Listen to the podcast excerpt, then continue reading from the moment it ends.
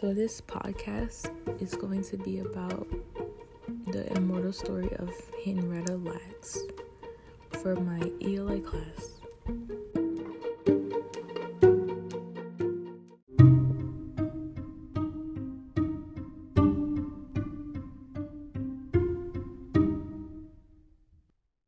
For chapters 1 and 3, uh, something that I found surprising in those chapters was that Dr. TeLinde got samples from Henrietta Lacks while they were doing an operation on her cervix.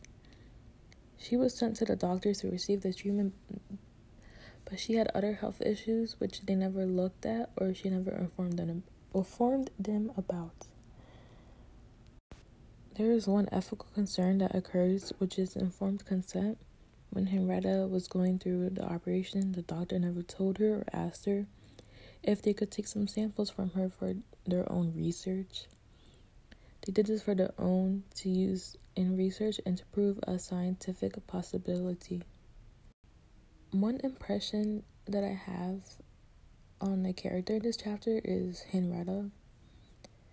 Um, even though it's like the first chapters, it's mostly about her, her like backstory and everything um something that was like impressed on me is that she may seem like she doesn't want to take care of her body because she discontinued her treatments from the conditions that she had been suffering from um, which was like i think in the story back then when she had some of her children she ended up getting like an infection in like her certain area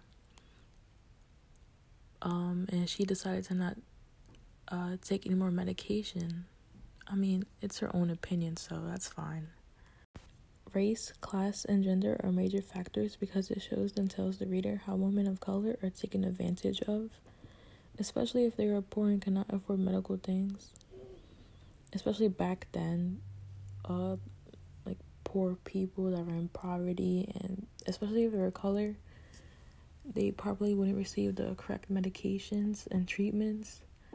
Uh, and white people would receive the correct medications, like stuff that would make them heal faster or, you know, receive the correct medication. Henrietta is an African American that was taken advantage of during her treatment because the doctors ended up taking samples from her body for their own research so they could get things done faster in their own time. Basically, for their own profit. Um, they wanted to see if her cells would uh, prove something, and I think it was her doctor to see if how the cells would like interact and affect uh, a research that he was working on. To add on, um, back then, especially people of color were the ones who were taken advantage of, like for everything, um, medical research, going to the doctors. Um, people would often think you were poor just because based on the color, especially gender, women were the ones who were taken advantage of, uh, especially just like Henrietta. Um, if they were going through treatment, they would also have like stuff checked on them without consent. Um, and probably taking not cells from them, but like other stuff for their own medical research, which is really wrong and should never occur to somebody.